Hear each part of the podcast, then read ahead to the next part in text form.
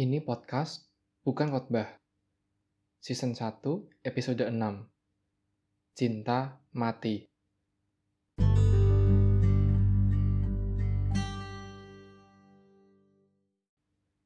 Masih dalam periode yang sama, di mana gue tinggal di satu rumah dan salah satu housemate gue adalah Pet dari Indonesia. Suatu hari, Pet ngajak gue untuk datang ke satu acara gathering, kumpul-kumpul, dan dia bilang ada satu orang Indonesia juga yang akan datang. Ya, karena hari tersebut kebetulan gak ada acara, gue iyain. Saat harinya tiba, gue dan Pet datang ke satu apartemen, satu flat, dan ternyata tempat itu didominasi oleh banyak cewek. Pet segera mengenalkan gue ke satu cewek dari Indonesia, namanya Tia. Tia sudah pindah dan jadi warga negara Australia sejak umurnya masih 7 atau 8 tahun, bersama dengan keluarga besarnya. Nah, nggak lama Tia mengenalkan gue ke flatmate-nya, seorang cewek juga yang secara fisik terlihat berasal dari Asia Selatan Sebut aja Mira. Waktu kenalan, gue agak kaget karena aksen Mira adalah aksen British yang sangat kuat yang menandakan dia berasal dari Inggris Utara, di mana aksen mereka sangat kuat dan kadang agak susah untuk dimengerti. Ternyata, papa mama Mira masih asli Pakistan, dan setelah menikah, mereka pindah ke Inggris dan memulai keluarga kecil yang akhirnya nggak jadi kecil lagi. Mira anak yang sangat heboh, sangat rame, dan bisa dimengerti temannya banyak. Semua sepertinya happy ngobrol dengan Mira. Seperti acara kumpul-kumpul pada umumnya, biasanya ada 2-3 orang yang hobi cekrek-cekrek foto atau rekam video. Waktu itu ada seorang yang inisiatif ngajakin foto bareng. Dan hal itu langsung ditanggapi dengan heboh oleh cewek-cewek yang ada di sekeliling gue, termasuk Tia dan Mira. Mereka menolak untuk difoto atau direkam dengan video. Sebagai cowok, gue agak kaget karena gak biasanya kan cewek nolak foto bareng gue sempat mempertanyakan hal itu dan semua cewek itu jadi melihat gue dengan pandangan aneh. Tia terus ngajak gue agak minggir sedikit dari kerumunan ini dan dia mulai menjelaskan. Keluarga Mira masih menganut budaya yang sangat tradisional, gak berhubungan dengan agama, tapi sangat kuat dengan budaya atau kepercayaan dari keluarga besar mereka di Pakistan orang tuanya masih sangat percaya dan mempraktekkan satu hal yang sampai saat itu gue cuman baca di koran atau sempat dengar dari TV, yaitu honor killing atau membunuh demi kehormatan. Dia cerita dengan singkat bahwa Mira kabur dari rumah orang tuanya di salah satu kota besar di Inggris Utara karena orang tuanya ingin menjodohkan Mira dengan orang yang ya mereka anggap akan jadi menantu idaman dan Mira menolak. Menolak perjodohan yang direncanakan oleh orang tua dalam budaya yang mereka percayai itu harus dibalas dengan kematian. Iya, nggak salah dengar. Gue sendiri sangat shock karena mencoreng nama baik dan kehormatan orang tuanya. Dan nama baik dan kehormatan itu hanya bisa dikembalikan atau dipulihkan dengan membunuh si pelaku penolakan. Karena Mira sangat kenal orang tuanya, dan setelah beberapa hari mereka ribut gak selesai-selesai, dan Mira tahu nyawanya terancam, dia memutuskan untuk membawa sedikit pakaian dengan tas yang nggak besar dan kabur sejauh mungkin dari rumah orang tuanya. kedengarannya lebay. Tapi karena gue sudah beberapa kali baca kasus di koran, yang latar belakang ceritanya mirip, dan anak yang menolak ini bisa berumur dari umur SD di bawah 12 tahun, atau bahkan sudah bekerja awal-awal usia kerja. Tapi mayoritas mereka ada di umur SMA, 16-18 tahun, waktu dijodohkan dan mereka menolak. Mereka pergi ke kantor polisi untuk melapor, tapi kebanyakan polisi menganggap hal itu hanya merupakan satu argumen keluarga yang nggak perlu ada urusan polisi. Sampai beberapa hari kemudian, si anak ini yang melapor ke kantor polisi ditemukan sudah meninggal. Atau orang tuanya sendiri yang membunuh, yang menyerahkan diri ke polisi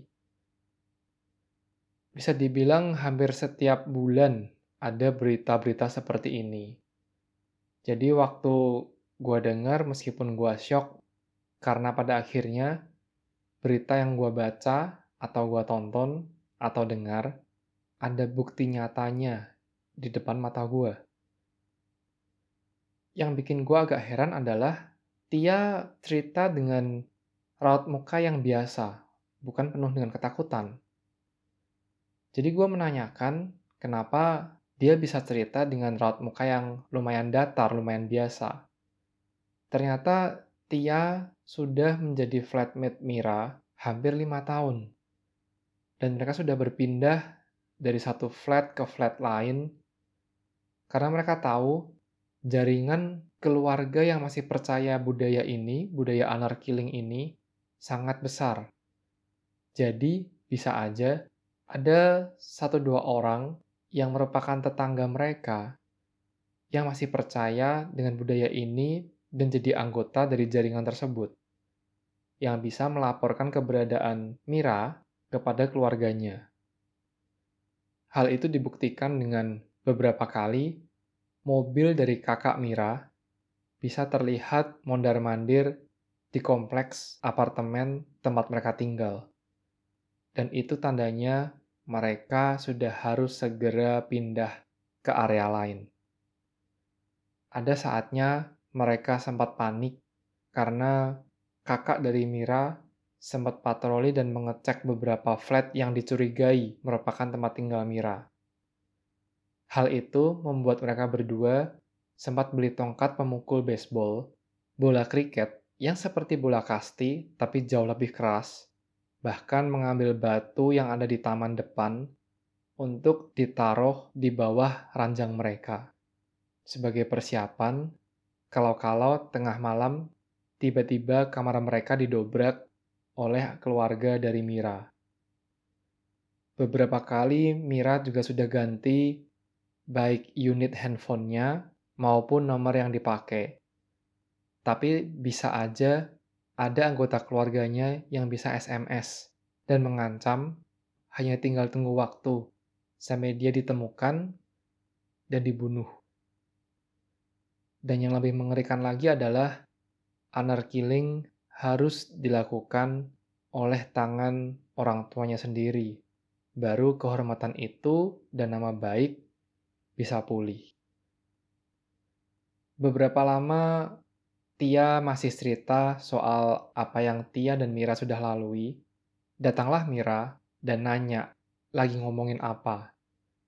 Ya, Tia dengan ketawa-ketawa bilang, ya biasa, ngomongin sejarah, masa lalu, dan film action yang kita sudah memainkan peran.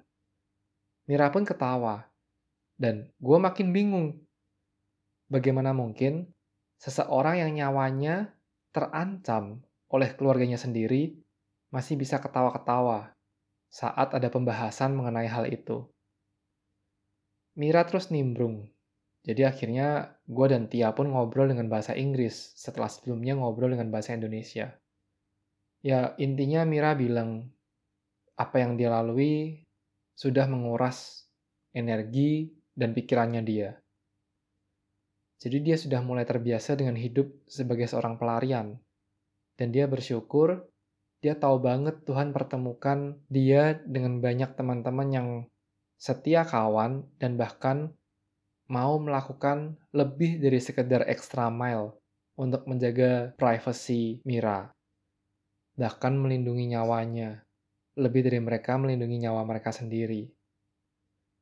Jadi, yang Mira lakukan adalah menganggap semuanya ini hanyalah satu bagian dalam kehidupannya, yang dia bisa mengambil keputusan untuk terus stres atau mulai tertawa. Karena ini hanyalah permainan petak umpet yang Tuhan sudah sediakan buat dia. Gak lama setelah itu, gue sempat manggil Pet. Dan ternyata Pet juga tahu, Pet sudah kenal Mira lumayan lama juga. Ya, Pet menjelaskan bahwa kalau Miranya aja masih bisa santai dan ketawa-ketawa, kenapa harus dianggap stres? Bukankah saat kita menganggap hal itu sesuatu yang menyeramkan, berarti kita sedang menuntut Mira untuk masuk ke dalam tahap stresnya lagi? Gue agak bingung sih, tapi semuanya itu gue simpan, dan mulai saat itu gue mengambil keputusan, ya karena gue juga gak suka difoto, kayaknya gak masalah punya teman seperti Mira. Karena kalau gue bareng sama Mira, Artinya kemungkinan gua untuk difoto juga akan jauh lebih kecil dan mendekati mustahil.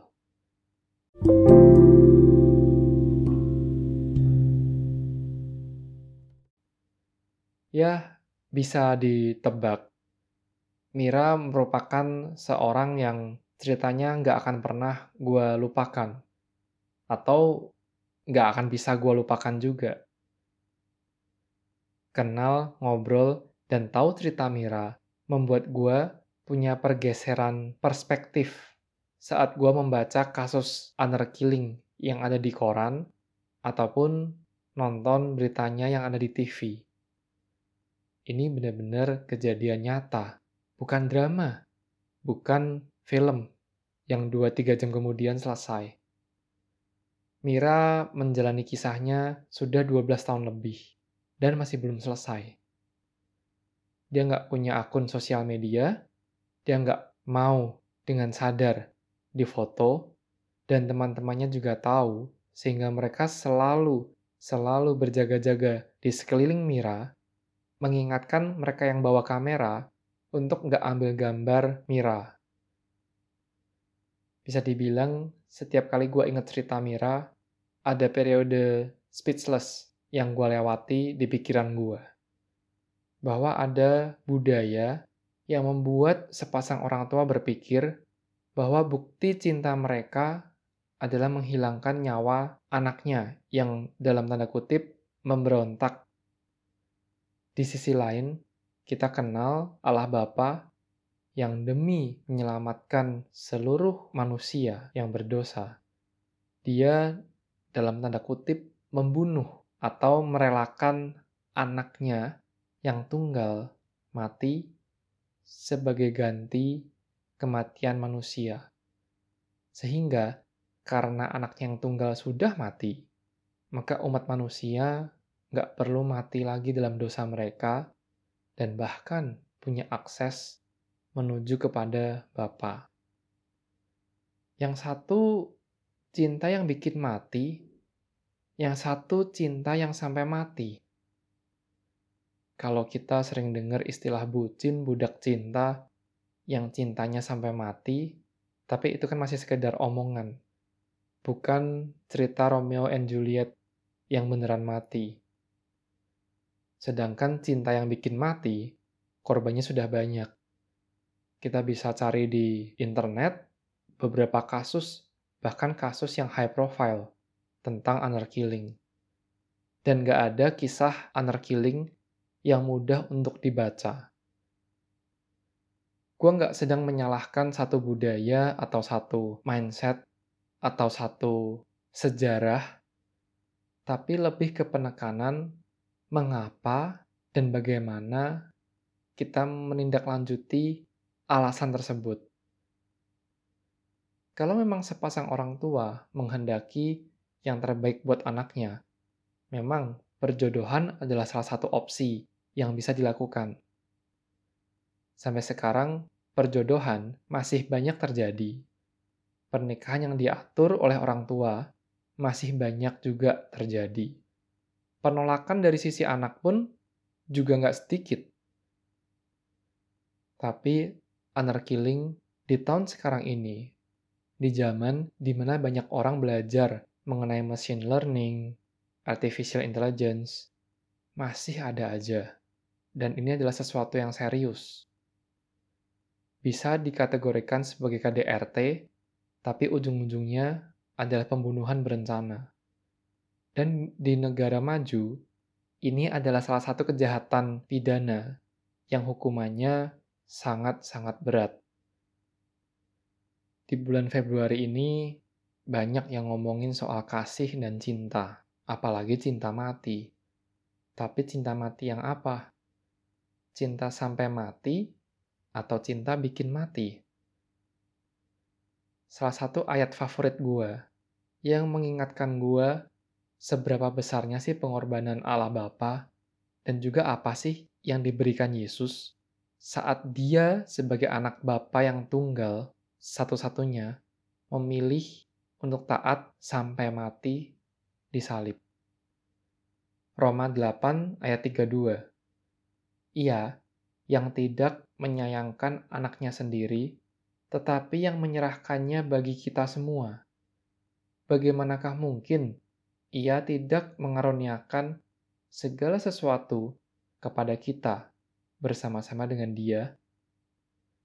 Allah Bapa yang tidak menyayangkan Yesus anaknya sendiri, tetapi Bapa menyerahkan Yesus bagi kita semua. Ya kalau Yesus, anak tunggal Bapa aja diserahkan bagi kita, bagaimana mungkin Bapa tidak mengaruniakan, tidak memberikan segala sesuatu kepada kita bersama-sama dengan pengorbanan Yesus. Setiap kali kita membahas tentang kasih, cinta, sayang, standarnya cuma ada satu, yaitu salib. Gak ada yang lain. Gue sering dengar beberapa orang bilang, Tuhan baik deh, lagi kepengen martabak, eh ada yang datang kasih martabak lagi kepingin bubble tea, eh ada yang datang bawain bubble tea. Ya, nggak 100% salah sih. Tapi kalau kita pakai standar kebaikan Tuhan itu ada di makanan, minuman, atau apa pun yang kita inginkan, atau bahkan kita terjemahkan saat ada bencana, longsor, gunung meletus, banjir, dan ada satu dua bangunan ibadah yang selamat, dan kita bilang Tuhan baik, Tuhan sayang sama yang ada di dalam bangunan itu. Nah, bagaimana dengan yang lain? Apakah Tuhan gak sayang? Yang pasti, Bapa tidak menyayangkan anaknya sendiri dan memberikannya buat kita semua, yang artinya kasih Bapa mutlak dan sama buat kita semua.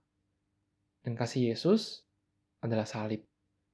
Dan itu seharusnya adalah standar kita dalam mendefinisikan kasih, cinta, sayang, apa pun itu.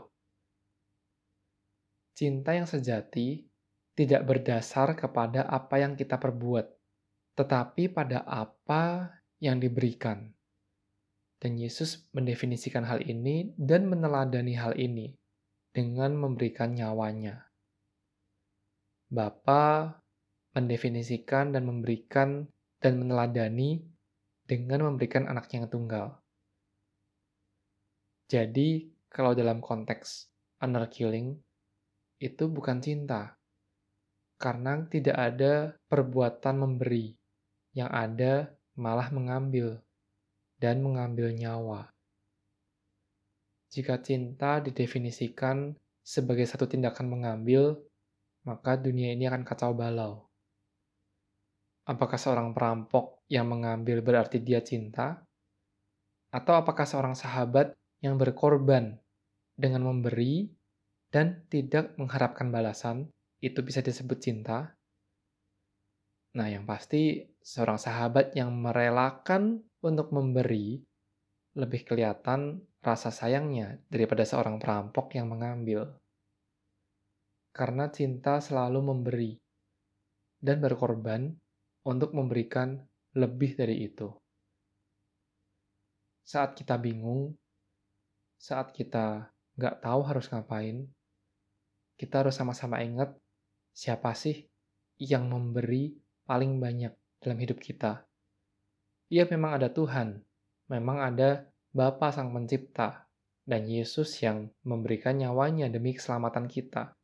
Yesus yang memberikan nyawanya, sehingga kita nggak perlu mati, dan kita diselamatkan. Tapi orang-orang yang ada di sekeliling kita, yang ada pada skala yang jauh lebih kecil, siapa sih dari mereka yang sering memberi, bahkan sampai memberikan extra mile dalam memberi kepada kita? merekalah orang-orang yang sayang dan peduli pada kita. Iya, kita bisa memberi tanpa peduli. Kita bisa memberi tanpa kasih. Tapi kita nggak bisa peduli dan kita nggak bisa mengasihi tanpa memberi. Kalau di antara kalian ada yang masih jomblo, coba cek siapa yang paling banyak memberi mungkin bukan dalam hal materi, tapi dalam hal waktu, energi, bantuan, perhatian. Siapa yang paling banyak memberi?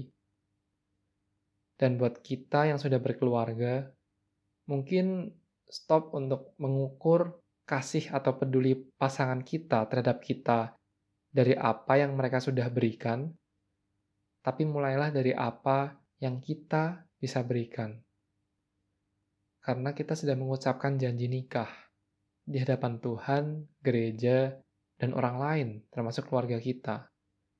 Dan biar janji nikah itu selalu mengingatkan kita bahwa tanggung jawab pernikahan itu bukan cuma di pasangan kita. Kita yang pegang kunci lebih besar. Karena kitalah yang bisa mengendalikan pikiran dan apa yang kita lakukan. Kita bisa berharap tanpa henti bahwa pasangan kita akan jadi lebih baik, akan jadi lebih memberi banyak. Tapi sampai kita membuktikan kasih dan cinta kita, ya pada akhirnya akan ada dua orang yang sama-sama ngarap, meskipun statusnya sudah suami istri. Salah satu janji nikah yang paling umum diselesaikan oleh sampai maut memisahkan kita. Biarlah setiap kita yang sudah berpasangan, bahkan sudah berkeluarga, kita punya cinta mati, cinta sampai mati kepada pasangan kita. Bukan cinta yang bikin mati pasangan kita. Mungkin nggak secara fisik, tapi secara emosional atau spiritual. Buat kita yang sudah punya anak, biarlah anak-anak kita juga belajar melihat kita, papa mamanya, mempraktekkan cinta sampai mati. Karena akses anak untuk melihat cinta sampai matinya Allah Bapa dan Yesus adalah melalui kita. Kita mau anak-anak kita suatu saat mendapatkan pasangan yang cinta mereka sampai mati. Dan itu dimulai dari kemampuan mereka untuk melihat orang tuanya cinta sampai mati. Ini podcast, bukan khotbah. Thank you for listening. Cintailah pasanganmu sampai mati. thank you